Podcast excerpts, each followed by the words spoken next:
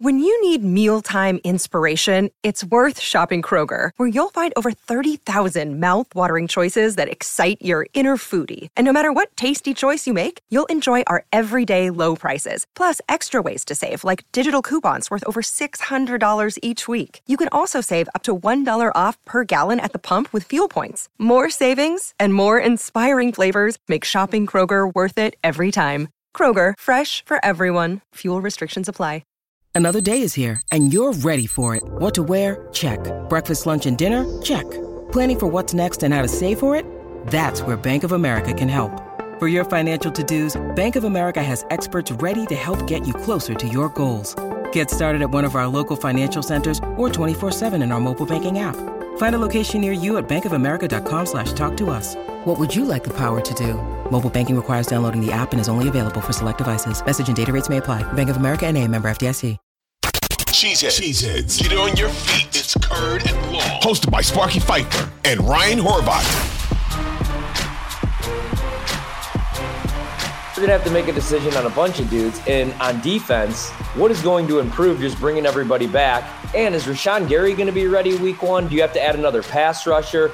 Clearly, like Dean Lowry, these guys aren't the answer on the defensive line. Kenny Clark, you still owe him a bunch of money. He's the third highest paid player on the team, I believe. You're paying him Aaron Donald money.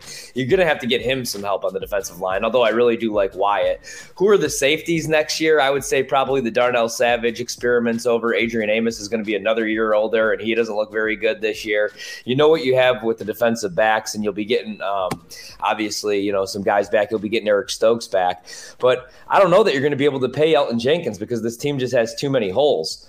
You know, and if you're what's what's the goal next year? Ryan, you're acting like they signed free agents in the offseason.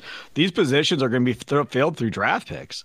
I mean, you're going to take a draft pick and you're going to use at least one or two, I'm guessing two draft picks on the safety position at some point. You're going to use at least one draft pick at out an outside linebacker again. You're going to use at least one draft pick on a defensive lineman. They can't go they can't go a year without drafting at least one or two offensive linemen. So that's where you're going to go there.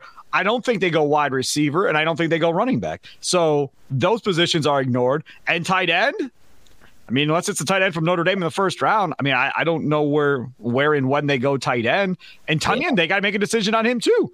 Do they want to bring him back and spend a lot of money on him, or do they let him walk and draft a tight end? Now, there to me is the obvious one. If the kid from Notre Dame is there, you draft him and tell Robert Tonyan, peace out, see you later, we're done. Now, Rodgers will not be happy. I can imagine. But with all due respect, now it's about either Jordan Love or the future quarterback and building this young, really talented offense. So when the next quarterback gets slotted in, he's got everything around him that he needs, and it's plug and play and just get the ball to the playmakers. That's how I'm approaching this if I'm Gute.